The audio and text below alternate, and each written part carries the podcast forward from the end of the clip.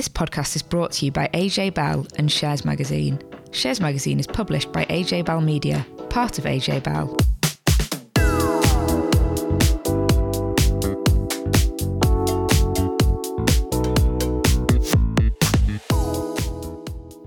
Hello, welcome to this week's Money and Markets podcast. I'm Dan Coatsworth and I'm joined this week by Danni Hewson. Hi there, Danni. Hi, Dan. It will not be a surprise to anyone that top of the shop today is the decision by the Federal Reserve to hold interest rates steady. We expected that, but it was the comments from Jerome Powell that there could be not one, not two, but three rate cuts in the US next year, which really set things going. So later on the podcast, we'll be assessing the market reaction. It does feel like we've been given a bit of an early Christmas present. We're actually recording this ahead of the Bank of England's decision on interest rates, but we'll dig through the realms of UK economic data that's already made the headlines this week. In other markets news, Pfizer shares hit a 10 year low after it warned on next year's revenues. Plus, could London markets have some new recruits with reports that both Shein and Boots might list in the UK? And we'll also take a look at an investigation into claims of greenwashing against Unilever. And we've got two interviews for you this week. First up is Will Riley from Guinness Sustainable Energy Fund on making money from clean energy stocks. We've also got Anthony Cross from Line Liontrust on why he's optimistic about small UK companies. Plus, Laith Khalaf here yeah, hi Danni. It's that time of year when we uh, dust off the annual um, manager versus machine report. This is a report from AJ Bell looking at active and passive funds. Uh, and I'm afraid it's been another tricky year for active managers. So lots to pack in. And I think we should start with the rates. Yeah, it seems like after months and months and months of talking about when the Fed might pivot, the pivot might finally be just a few months away. We did have, as expected, the Federal Reserve um, keeping interest rates on hold when it made its decision. But when you took a look at the dot plot that it puts out alongside the decision, it is now expecting to cut its key interest rate not once, not twice, but three times next year, which is a huge change. You know, we've had um, Fed Chair Jerome Powell actually being quite hawkish over the last few months, saying very much that he felt like the job wasn't done, that maybe there needed to be more rate hikes, that markets were getting ahead of themselves. But this time he was almost had a spring in his step when he was giving his press conference. He's, he's, usually quite wooden, but he was almost enthusiastic. He did say it was far too early to declare victory. He said there's a lot of uncertainty. We've seen the economy move in surprising directions, so they are going to need to see further progress. But yeah, the expectation is that we could see rate cuts as early as March. Now, we know markets get excited, they get ahead of themselves. And while the Fed has sort of penciled in, assuming that inflation keeps coming down, penciled in those three cuts, as I say, markets themselves are already pricing in more than that. I mean, it's amazing when you see market expectation flip and you think, what exactly are they listening to? Because they are certainly being enthusiastic. It is a big shift, Dan, and it made a huge impact on markets. Yeah, I mean, I, I'd say, you know, we're recording this on Thursday, and you know, I haven't seen sort of this very broad rallying in stocks for for quite a long time. Um, so on just after the the sort of Jay Powell gave his statement, the, the U.S. stocks that market was already open on on Wednesday night. Um, the Dow hit a new record high. The S and P 500 very close to its peak it saw at the end of 2021, and then, as markets opened in the UK um, Thursday, FTSE 100 was up two percent. FTSE 250 of mid cap stocks, more than 3%. What I thought was really interesting is only four stocks in the entire FTSE 350 index were down um, on Thursday morning. I mean, and that stuff that's already done well, like BAE um, and Relx this year. Uh, and so you, you really have got you know investors sort of saying, "Great, this pivot. We've been waiting for this for so long. It's now come, and there's this prospect of even more cuts and perhaps some you know we thought, and market certainly pricing it in that way. So yeah, I mean, it's really interesting to see what's moving. First of all, Danni, I don't know if you recall back after the the global financial crisis in 2008, um, the start of 2009, we it, it was March that year. We saw um, the markets turn, and we saw the initial stuff was everyone, everyone called it the dash for trash, and I think we've we've seen a little element of this again low quality companies are the ones that are moving the most. So things like Versarien and Music Magpie, these are things that they're rallying 25% this morning as we're recording this. Um, property stocks are on the move. Obviously, this is the market saying we're going to get lower interest rates. Obviously, that's beneficial for property companies. Companies that are really heavily indebted, really highly geared, like Mobico, it used to be the new name for National Express. Um, then of course, this sort of dovish tilt from the Fed sent the dollar down, and that's positive for the gold price. And so we've seen gold miners go up. And then things like Ocado. So you know that when the market's in a risk on move, Ocado is the one that always rallies, and again, we've seen this again. Of course, the, if you're if you're looking at um, sort of lower bond yields, is, is also happened, and of course that that impacts um, when you're trying to discount future cash flows. And of course, this is beneficial for, for sort of long duration stocks like Ocado. So really, we've seen, you know, I, I guess if you if you if you're looking at your portfolio and you're thinking, okay, maybe some of the stuff that hasn't been really moving recently. Um, hopefully you'll be looking at it, uh, you know, to the tail end of this week and saying actually things, you know, things are starting to pick up. I, I guess the key question now is how long can this go on? Um, obviously, if interest rates are, are, going to be cut, it's because they're concerned about a slowdown in the economy, which isn't necessarily good news. Yeah, absolutely. But of course, there is concern because we are recording this, as Dan said, on Thursday morning. So, an hour and a half before we get the decision from the Bank of England on rates. Now, uh, we decided to record this because our um, diaries are, are pretty full, and because, frankly, we are not expecting any change from the Bank of England. We're expecting rates to stay exactly where they are. But once again, market watchers will be listening really carefully to everything that Andrew Bailey says, just to see if there's any sense that the Bank of England might be anywhere near a similar pivot that we've seen from the Fed. I think the chances of that are pretty slim. Last time around, we had three members of the Monetary Policy Committee actually voting in favour of rate increases, not rate cuts, not even holding things firm. And it, it looks likely that we'll see a similar thing again. And a lot of that is down to a slew of economic data that we have had out just in the last couple of days. Now, inflation numbers are next week. Inflation has come down here in the UK, but by nowhere near as much as in the Eurozone and the US. And a key figure that we got on Tuesday was wage growth. The Bank of England's been really concerned about the potential impact on inflation that wage growth might have. It came in at 7.3%. Now, that is down from where it was. But when you're talking about over 7%, in order for the Bank of England to start really thinking about rate cuts, it needs to see wage growth around the 4, maybe 5% mark, but certainly way down from the 7.3%.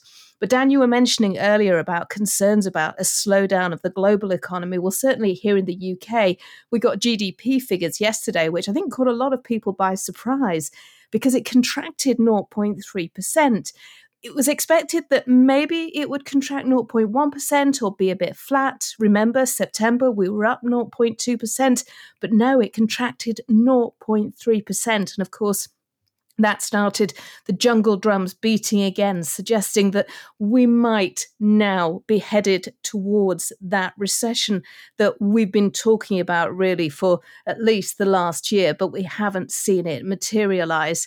So really the state of the UK economy. Normally, when you're talking about the potential of recession, you would talk about rate cuts in order to get the economy moving. Here in the UK, it feels like we are just not there yet. Shall we talk about some company specific news now? One that really caught my eye yesterday was Pfizer, the big drugs company. Share price was not having a good day. What was happening there then, Danni? It was not having a good day. Um, you flagged this up to me um, yesterday afternoon, and I'd taken a couple of hours off because I was caught up with all the GDP stuff on uh, Wednesday morning. And uh, yeah, a, a, little tired, so took a long lunch, came back, took a look at Pfizer, and it was like, what is going on? I mean, fell almost 8%, uh, raised about 14 billion dollars in market capitalization. Um, the shares had already been down over 44% uh, this year before we had this announcement. And it was all down to the fact that it expects revenue not this year, but next year to be way down on market expectations. And of course, it, it's all caught up with its path post pandemic. So it really was a pandemic, darling. I mean, if you just think about the impact that that vaccine had on all of our lives, I mean, it gave the world back its freedom once again. We were all able to get out and about. But not as many people as had been anticipated have taken up the vaccine, and that is a trend which is expected to continue. So, you know, they're expecting that sales will be as much as $5 billion below expectation next year. And of course, we, we saw um, other vaccine maker um, Moderna falling uh, off the back of this, and also um, Pfizer's German partner BioNTech, its shares fell as well. But the big issue, I, I think, for Pfizer is the way that the company is structured and where it takes itself next. So there was a lot of focus yesterday on its pipeline and a lot of analysts were saying, well, it just doesn't look very exciting.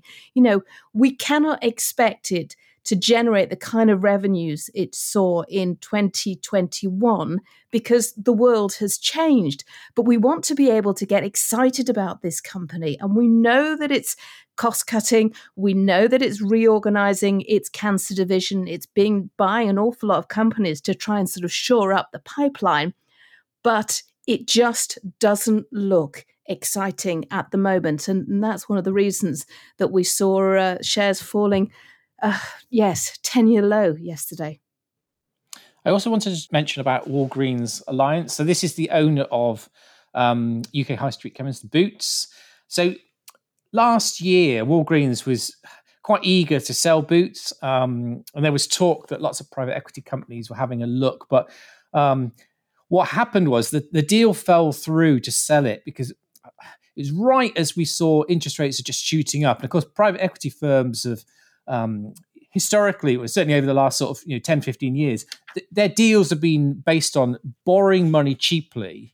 Um, of course, now that the, the, the, cost of borrowings have gone up quite a lot, they can't just you know perhaps rush in and, and you know with a click of a finger buy something like Boots. So um, Walgreens is it, as it, itself is sort of trying to reinvent itself a bit. It's it's it's got lots of debt. It really needs to do something different. So we've now had revised um, expectations for, for what's going to happen. Of course, when when a company can't sell one of its subsidiaries, the, the, logical thing to do next is to think, well, can we float it on the stock market? So there's now chatter that it's going to look to float Boots on the London Stock Exchange next year.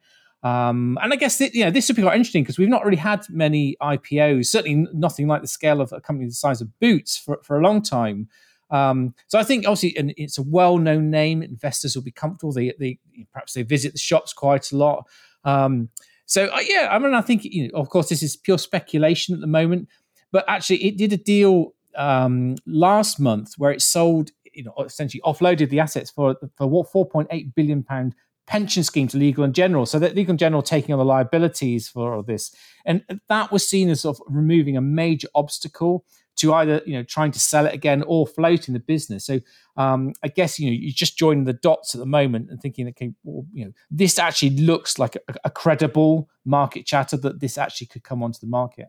Well, whilst we're talking about potential UK listings, here is a name I didn't think I would be talking about in connection with a possible UK IPO Shein. We have been talking about the fact that it could list. Certainly, um, we have heard that it confidentially filed to go public in the United States last week. But this week, reports on Sky News that Shein's chairman, Donald Tang, met executives from the LSE and other stakeholders in the UK economy during a visit to London last week. Now, Shein's declined to comment. LSE hasn't responded to Sky's requests or from other news agencies to talk about this. But, you know, potentially this could be absolutely massive. The online retailer is valued at about $80 billion. So clearly, for the London markets, which have taken a bit of a kicking over the last couple of years about whether or not it's a bit of a dinosaur, whether or not it can attract the kind of tech companies which would see it really start to shine again. Now, Shein's interesting because although it is a tech company, it is fundamentally a retailer. So, actually, in terms of London markets and in terms of how investors might respond to Shein, it, it potentially could be a really good fit for London. It, we know, is planning on setting up a new office in Manchester. It made its first UK acquisition in October. It bought um, the retailer Missguided from Mike Ashley's Frasers Group. But whether or not this would actually be a boon if London were to be successful, well, I think there are an awful lot of question marks here because it has been hugely criticized over its working practices, over its traceability, governance, and transparency of materials. So it, it could be that if London were to get this listing, it might get caught up in an awful lot of issues connected with the scrutiny of Shein's supply chain. So it could be one of those things where it's damned if you do, damned if you don't. But the fact that there is chatter about two potential London IPOs is a real positive given all the negativity around the UK market this year. IPOs are something which fund manager Anthony Cross from Liontrust discussed with Dan when they caught up at AJ Bell's recent Investival conference, along with what it might take to get more people interested in UK shares. Anthony is a smart chap, as you'll hear now. So, Anthony, thanks for joining us. I think can we start off by getting your opinion on the current state of the UK stock market? Is it in a good shape, or because you know, there's certainly lots of negative headlines about it? Yeah, well, lovely to be with you. It's in uh, a difficult shape at the moment, but therein lies the opportunity. Um, what we've seen over the last you know 18 months, two years, is quite a lot of flows, quite a lot of money coming out of the UK equity market. A couple of reasons behind that. One is that interest rates are clearly quite attractive now for people with, with you know, the deposit rates or gilt rates. So some people have taken money out of the UK equity market and just put it into cash, where they're getting a return for the first time in many, many years. The other reason is that quite a lot of wealth manager businesses have been reducing the amount that they put in for their clients in the UK market. They've been buying more global shares, they've been buying more America and more emerging markets. And that's meant that money's been coming out of UK funds and into these other more global funds, and that's put pressure on share prices. The opportunity is is that the UK market is now really cheap, and the work that we look at, we use a database uh, uh, called Quest, and normally the UK market does track its kind of discounted value, its discounted cash value. But what we're seeing at the moment is that it's opened up to being about 30% cheap from where it should be, and in small caps, about 50% cheap. Whereas the American market is looking 40% too expensive, and the European market a bit expensive. So the opportunity is that the UK market is very, very cheap. And I love that old Buffett saying that in the short term, stock markets are voting machines. It's all about perception, it's all about stories. In the long term, they're weighing machines, the weighing up of cash flows and value and ultimately value will out. And the UK market will see a rally and things will pick up. And then you'll get into the reverse of what we've been having, that doom loop will go into reverse and we'll be in the virtuous circle of people putting money into the UK market. The UK market will be going up. People who aren't in the UK market will say, oh no, I'm not in the UK market, better have some of that. And the whole thing then starts to get into a much better loop of excitement and rising prices. I was going to ask you what, what do you think the catalysts will be, but I guess we're already seeing it, aren't we? That the, the, the, stage one is takeovers because someone is recognising that value. So what, what will come next? Do you think? Yeah, so we've certainly seen a lot of takeovers, particularly in the very small companies. Uh, I'm surprised that there hasn't been more in some of the larger companies, but I think it's because private equity are slightly scratching their heads with regards to funding because they're suddenly having to pay more on their debt because interest rates have gone up. But perhaps once, once they've kind of sorted that out a bit, then they'll come in for some of these more mid cap and large cap companies. I think we'll also see more M&A from corporates, so companies, buying other companies. Uh, and we've seen ele- elements of that certainly in our, in our small stocks. Other catalysts will be potentially government incentives for people to buy more UK equities. There's certainly talk about pension funds being encouraged to invest more in UK, both in private equity but also in the AIM market, and perhaps allocating more to UK equities. Um, and there's other talk about uh, you know other support coming in. Um, you know, trying to really reinvigorate the whole idea of the of the UK equity markets and the importance of equity markets to jobs and, and business creation and the long-term success of the UK economy. So, you know, it's a question of trying to create the flows, create the demand, uh, but there are things that can be done. I think if we if we had more demand there, perhaps we would see more IPOs, more companies joining the stock market for the first time. Now, clearly, at the moment, there really isn't any happening at all, aren't there? You know, just here and there. You, any sort of chatter in, in sort of the in, you know behind closed doors that we actually 2024 there's already a pipeline of things. They're just waiting to, to float. Yeah, I think there is a bit of a pipeline, but I also think there's a, there's an issue that they need to make sure that being a listed company is a really great thing. Um, and in many ways it is because you've got you know long-term shareholders access to capital and you saw that clearly during covid where a lot of plcs a lot of listed companies were able to very quickly get cash onto their balance sheets um, you've got to make it an attractive place to be the listed equity markets. And, uh, and there has been some degree of, of, of companies feeling perhaps that they get over-regulated or the playing field isn't fair. So they might have remuneration, you know, pay restrictions, uh, or they might have lots of governance restrictions and board, com- you know, composition restrictions, which might be all very good and well-intentioned, but the level playing field is something that companies like. We all like fairness, and therefore, if the if listed companies are going to be treated in a certain way, you'd wish to see it similar in other businesses, or you've perhaps got to back off some of the the angst about areas like remuneration with listed companies and remind ourselves that listed companies are competing against private equity businesses, they're competing against US companies, overseas invest, you know, overseas companies. So we've got to make sure that we really make the UK equity market a, a, a fun place, an attractive place, and a rewarding place for companies to come and want to list. So, in, in the Liontrust Special Situations Fund, um, you know, how's how's the year been for you? Has there been you know, have you managed to find you know a couple of really good investments and they've made you a decent uh, sort of gain so far? Yeah.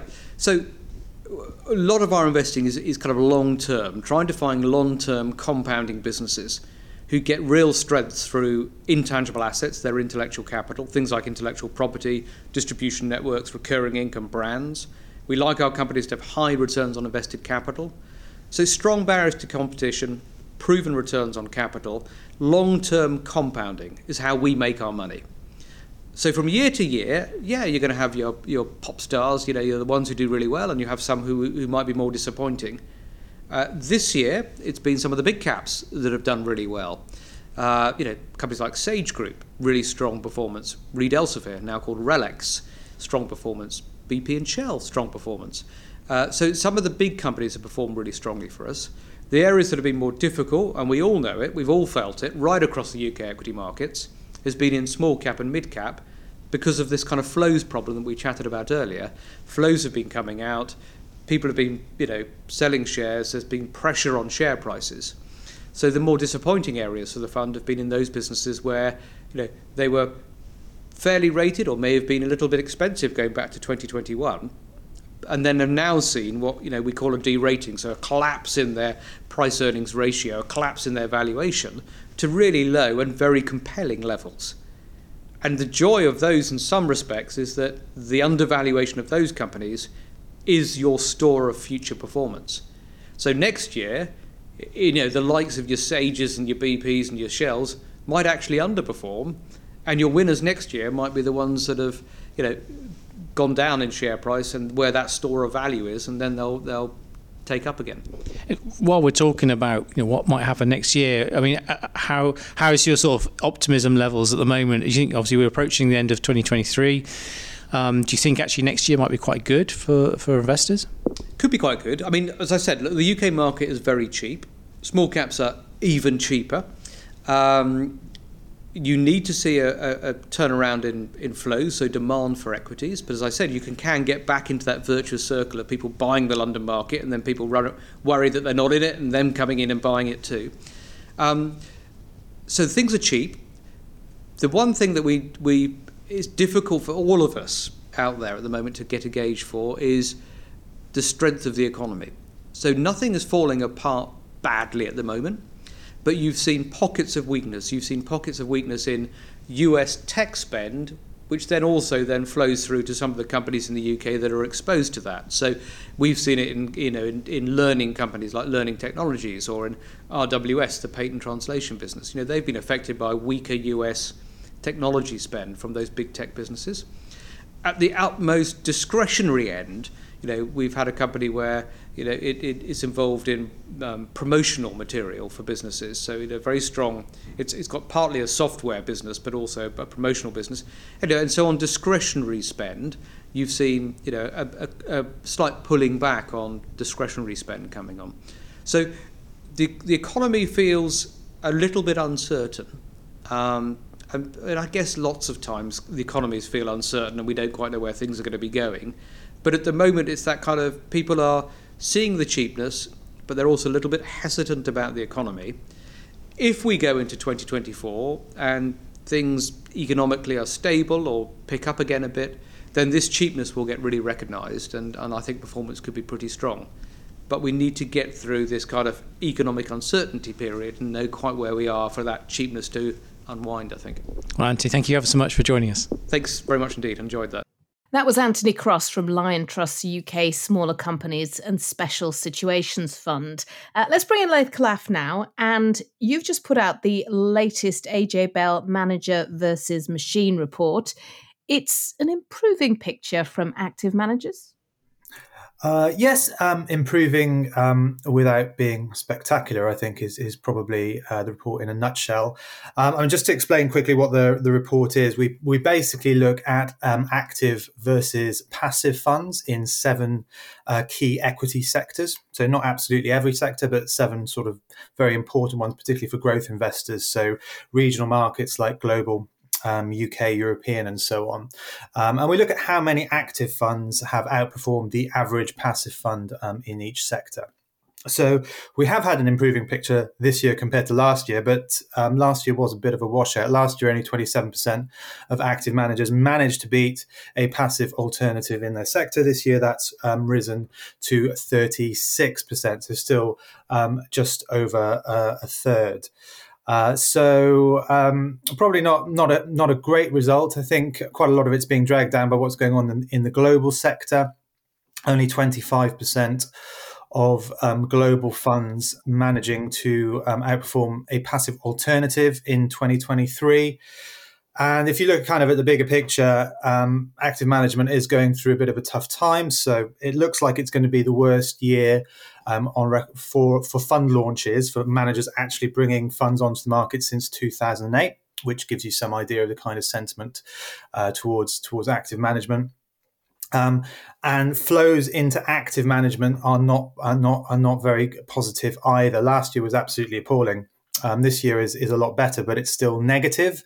Um, so money's still still coming out of active funds. And if you look at the last five years as a whole, um, you can see that the nine billion pounds has been withdrawn from active funds, and at the same time, over that over that five year period, we've seen seventy five billion pounds going into tracker funds.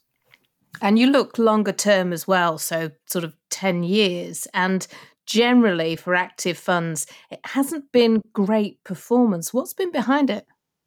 Yeah, so I think um, one year is not a good time frame over which to to judge the the, the um, the, the, kind of skill of an active manager or active managers generally. So we do look after over ten years as well, and you would hope that figure um, generally would would um, would be better. Unfortunately, it's not. So um, uh, over the last ten years, um, our, our, figures show that um, thirty two percent of active managers have outperformed a passive alternative. And just to remind you, compared to this year, that's uh, only uh, 36 uh, outperformed in this year. Um, so again, a lot of it comes down to this global sector where where 25% of um, uh, uh, sorry, only 22% over 10 years, 22% of global funds outperformed uh, a passive alternative. Um, and I think a lot of that is is to do with the kind of prevailing trend, trends that we've seen in markets um, over over the last 10 years.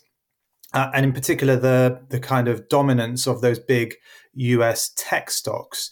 If you look at the global stock market, I, the MSCI World Index, which is what, what most passive funds will probably track if they're global passive funds, then a huge amount of that uh, index is composed of of, of the, the big tech stocks.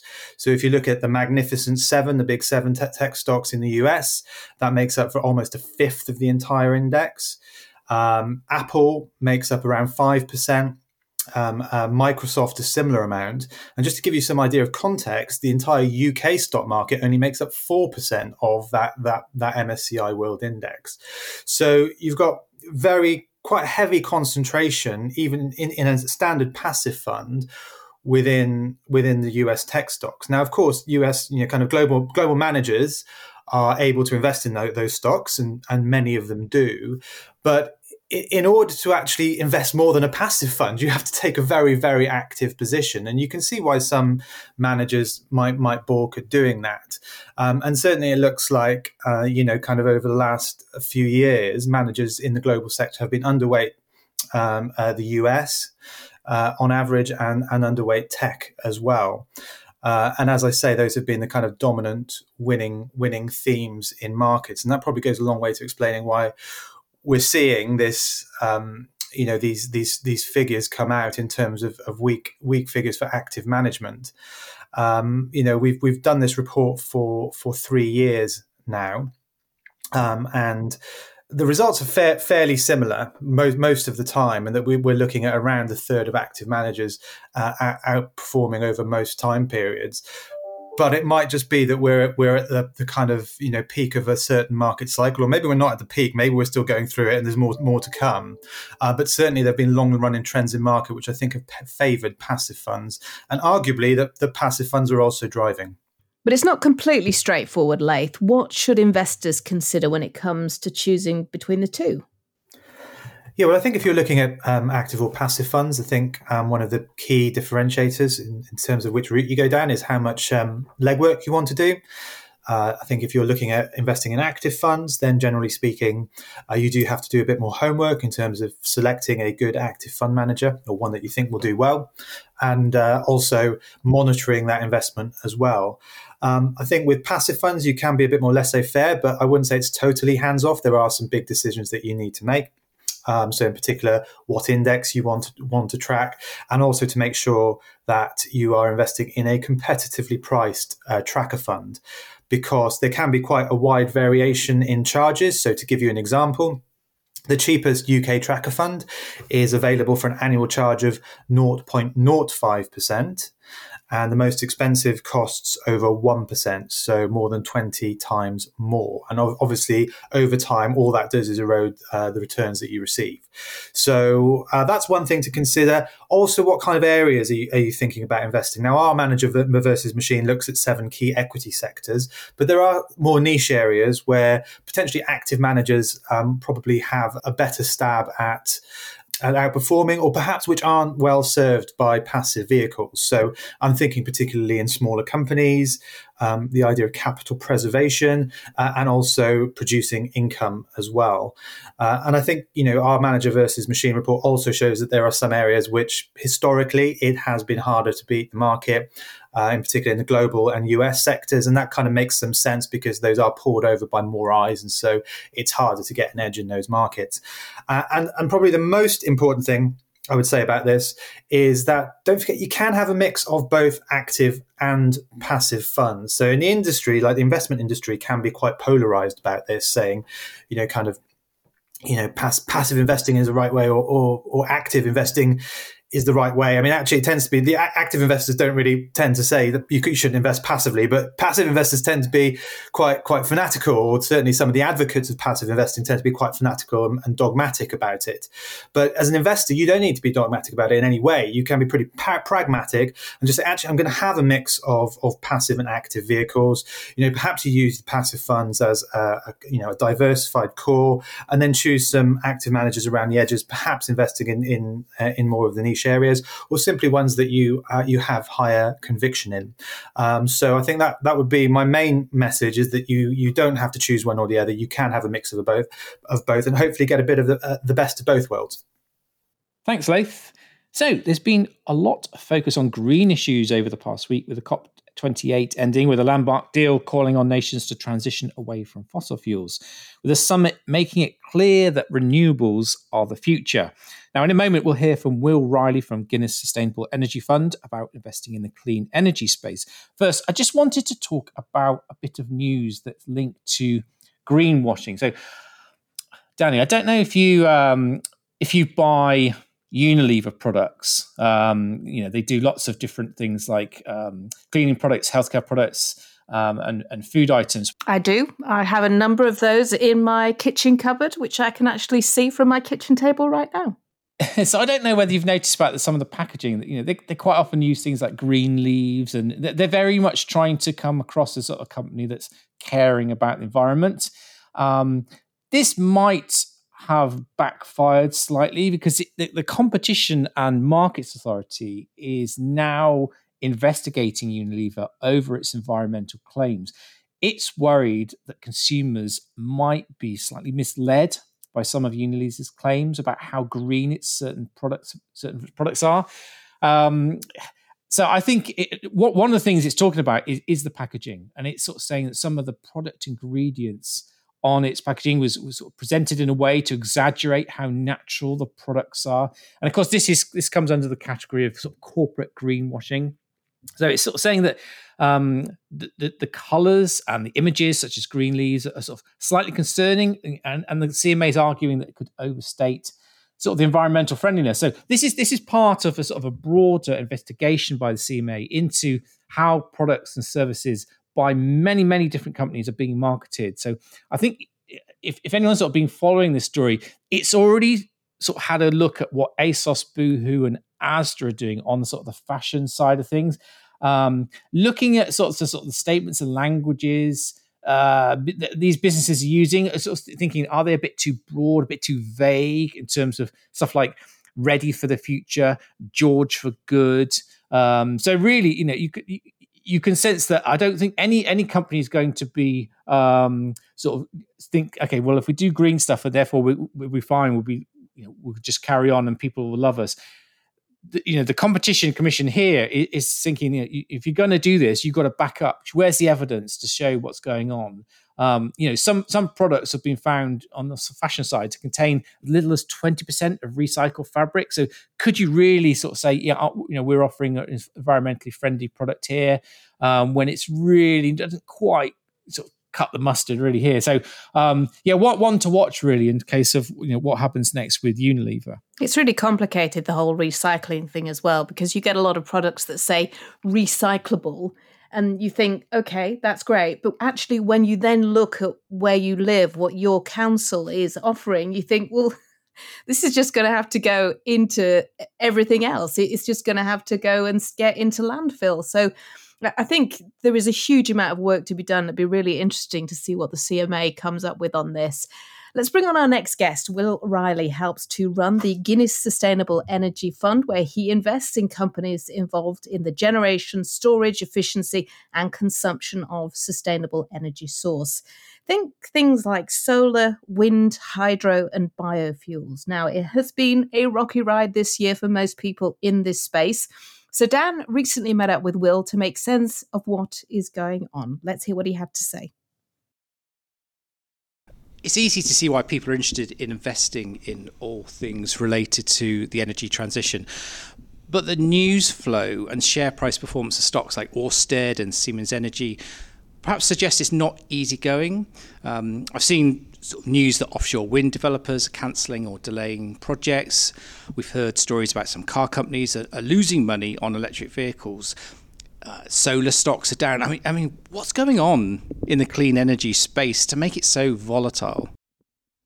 Yes, I think 2023 has been an unusual year. On the one hand, policy progression around the energy transition has actually been generally pretty good.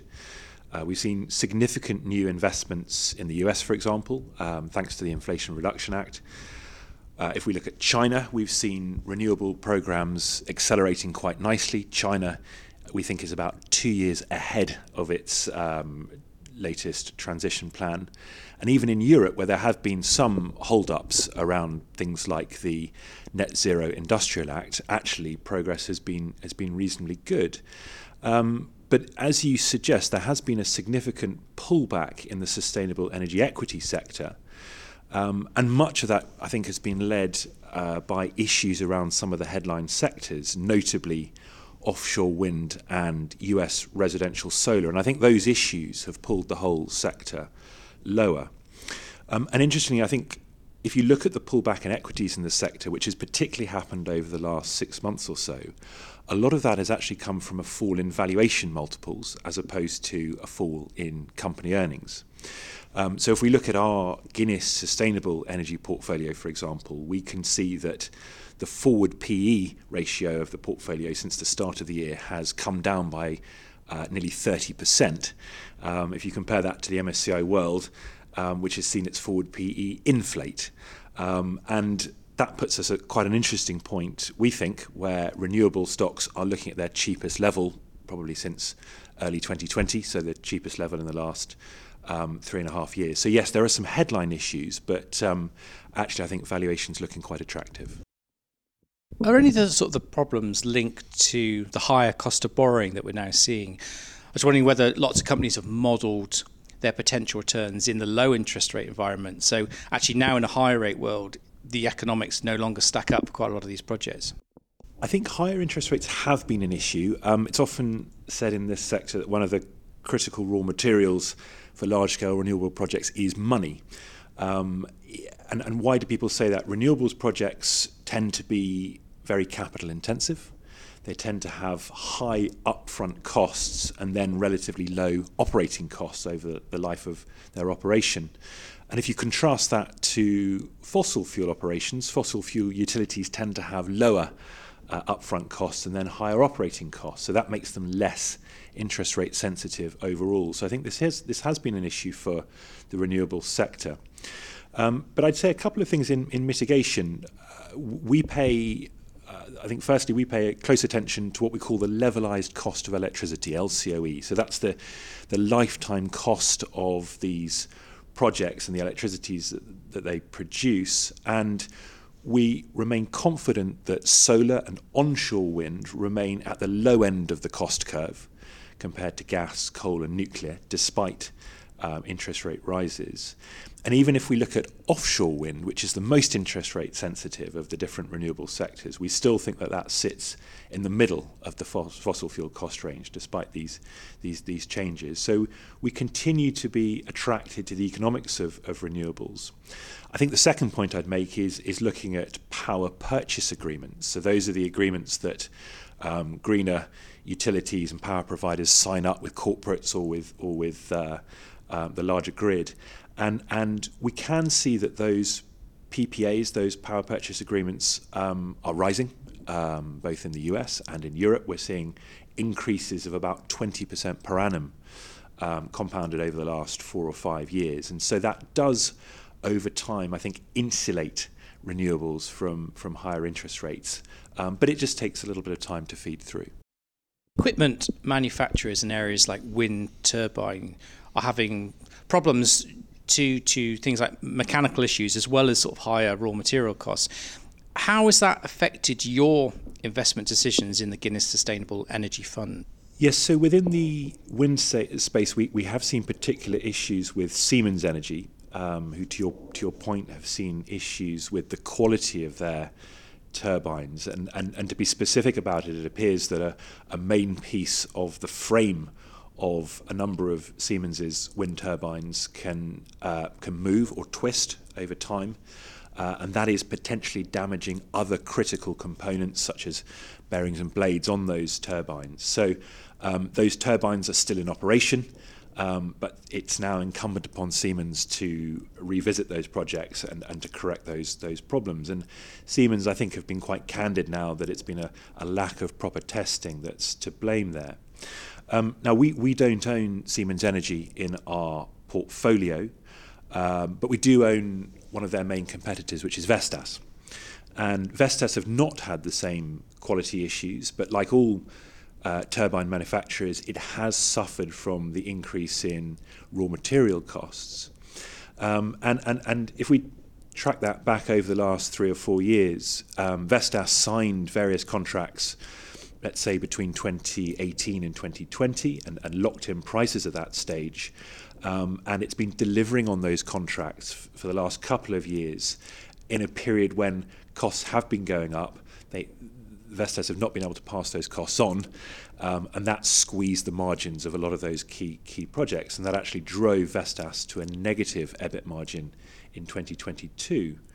Um, but as we look today, the, the contracts that Vestas are now moving on to, the ones that were signed in the last couple of years, have been priced at a better rate. There are better inflation escalators included in those contracts, so I think things are, uh, are, are looking up. Um, so more, more broadly, you know, these issues have, have generally cropped up this year in, in some quite specific areas, particularly on the supply side of the renewables equation. A lot of money continues to be invested in this space, but ultimately, does it only sort of stack up if there are decent government subsidies?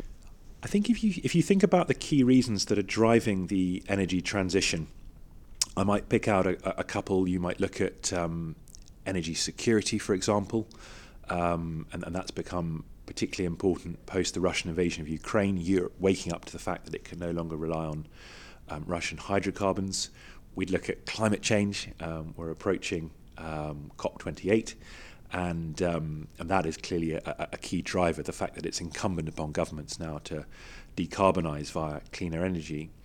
Um, but we always highlight, most importantly, economics as a key driver. That that actually renewable sources of energy are cheaper than incumbent sources in most parts of the world. So we've, we've reached that economic tipping point, which we think is, is quite important. So, what we mean by that, if you were sitting in um, the middle of the US or, or, or in China, for example, and you were looking to build a large scale power utility, it is now cheaper to pursue, let's say, a, a large scale solar utility or wind utility, cheaper that, to, than, than pursuing gas, coal, uh, or, or nuclear, for example. Um, now, that doesn't mean that government subsidies are irrelevant, um, and they are important, we think, in the sense that they accelerate the transition. Um, things like the Inflation Reduction Act in the US. Um, but ultimately, we think those types of government incentives are designed to get these industries scaled up, get them to critical mass, rather than necessarily being a, a critical part of long term economics. And um, I, I, think government subsidies in energy are, are, nothing new. If you if you look back at the um, the evolution of the, of, of the oil and gas sector in the US, for example, think back to the 1990s, the exploration for oil in the Gulf of Mexico, for example, that relied for a number of years on very heavy government subsidy. Um, and, and, I, and, I, think what we're seeing in renewables today is, is no different. As I say, an acceleration um, to get some of these technologies up to scale, but ultimately they stand on their own two feet. Will Riley talking to Dan. Okay, let's end the program with a bit of personal finance news because we had an update from insolvency specialist Begbies Traynor this week, which said it was recruiting more staff because it's expecting the challenging economic environment to push more companies into insolvency over the next year. Now, we often talk about the impact of companies collapsing on shareholders, but we thought we'd end this pod talking about the consumer after thousands of people were left out of pocket after the collapse of Smile Direct. Now, I don't know if you know um, Smile Direct Club. Um, I certainly looked into it because my daughter needed braces recently, and she went the sort of traditional route with the old train tracks. But I know a lot of people like the idea of being able to get the mold done in their own home, send it off, and then get the bit of kit that they can then use to straighten their teeth. And this is not cheap. So a, a typical aligner would cost £1,800. So, you know, a lot of people are, really saving up or they're putting it on credit or uh, other kind of funding in order to get the kind of teeth that they want. And it can really impact people's confidence. A lot of people pay the money ahead of a wedding or some other big event. But Smile Direct Club has closed down. It actually filed for bankruptcy back in September. But now, because of the huge amount of debt, it has collapsed entirely. So, the big question, of course, is what happens to all those customers that have just paid for these aligners and have never received them? What happens to all those customers who are halfway through this particular treatment? Maybe they're uh, expecting the second lot of aligners or something like that. And what happens to the lifetime guarantee? Um, I've been asked about this quite a bit because, you know, people, they can't afford to lose this kind of money. And as I say, it does really knock people's confidence. And often they're spending this money at a time, as I say, ahead of a wedding, which also comes with a huge cost. So, one of the things which people are being advised to do is if you paid recently on a credit or debit card, you could go to your provider and ask if you can charge back the purchase. It's a service that you're not being provided, but you do need to make sure that you tell your card provider that this company is going bankrupt. Um, it might not be possible, um, and certainly if you paid a while ago, it, it won't be possible. And also, um, chances are by the time you get to this, there might not be an awful lot of money left in the pot. However, if you paid in full or in part with a credit card and you spent over a hundred quid, now clearly in this case you probably did, then you could claim back your money via what is called a Section 75 claim. Now, if you didn't, if you paid by other means, then it is incredibly unlikely that you're going to get any, if at all, even a tiny bit of your money back. And in terms of the lifetime guarantee, I'm afraid that that folded with the company.